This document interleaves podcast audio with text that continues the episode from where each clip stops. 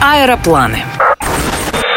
Мы приземлились в Эквадоре, в стране с самым ровным климатом на планете. В горах плюс 23, на побережье и в районе джунглей 28. В Эквадоре не бывает тайфунов, ураганов и циклонов. Зато здесь происходит более 200 землетрясений в год. Это связано с большим количеством вулканов. Высота многих горных пиков позволяет заниматься лыжным спортом круглый год. Однако дышать на такой высоте очень трудно. Эквадор – единственная страна с безвизовым въездом для граждан всех стран мира. Правда, поездка сюда удовольствие не из дешевых. Любопытно, что памятник экватору в Эквадоре находится не на экваторе, а чуть правее официальной точки. Но многочисленных туристов, которые приезжают к монументу, это мало волнует. Они фотографируются на фоне символической полоски и проверяют влияние экватора на вес и гравитацию. Как подтвердила нам журналистка Ольга Торрес, весы здесь показывают на 2 килограмма меньше обычных, а сырое куриное яйцо запросто встает вертикально на шляпке гвоздя. La mitad del mundo, центр мира. Там же, кстати говоря, находится линия экватора. Вы сможете встать одной ногой на северном полушарии, а другой на южном. Обязательно поднимитесь на так называемое телеферику. Это маленькие как, стеклянные кабинки, которые поднимут вас на высоту 4000 метров, и оттуда вам откроется потрясающий вид на весь город. Безусловно, Эквадор – это земля древней великой империи инков. И находясь здесь, вы обязаны посетить древнейший город Инкапирка.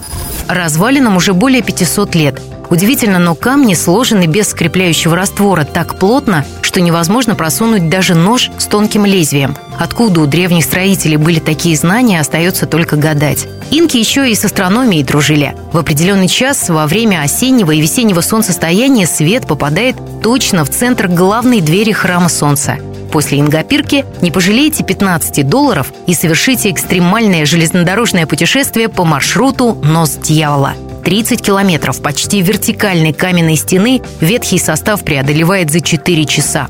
Лучшие виды, конечно, открываются с крыши вагона, но после нескольких несчастных случаев местные власти запретили такой способ передвижения. Останавливаться на ночлег рекомендую в аутентичных отелях с историей. Об одном из таких мест нам поведал путешественник Борис Агафонцев. Атмосфера, которая, наверное, сейчас мы можем почувствовать, читая такие книжки типа там Майн Рида «Всадник без головы», вот там про Осиенду какую-нибудь, ну, такой колониальный уклад жизни под испанским владычеством лет так 200 назад, там его можно до сих пор почувствовать чувствовать. Сейчас это отель, а раньше это была Сиенда, на которой еще жил Александр фон Гумбольд. Это поэт. Там сохранилась вся мебель, посуда. Тебе разожгут камин, официант в белых перчатках принесет горячий чай, завалишься в это 200-летнее кресло и сидишь, обсуждаешь э, жизнь. Я бы хоть час там оказался.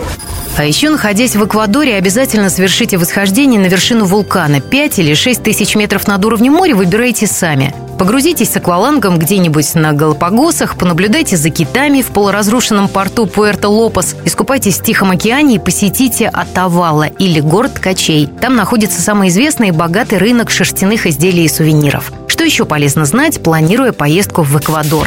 Россиянам виза не нужна. Прямых авиарейсов нет. Самый удобный вариант перелета со стыковкой в Амстердаме, либо в Мадриде. Время в пути 17 часов.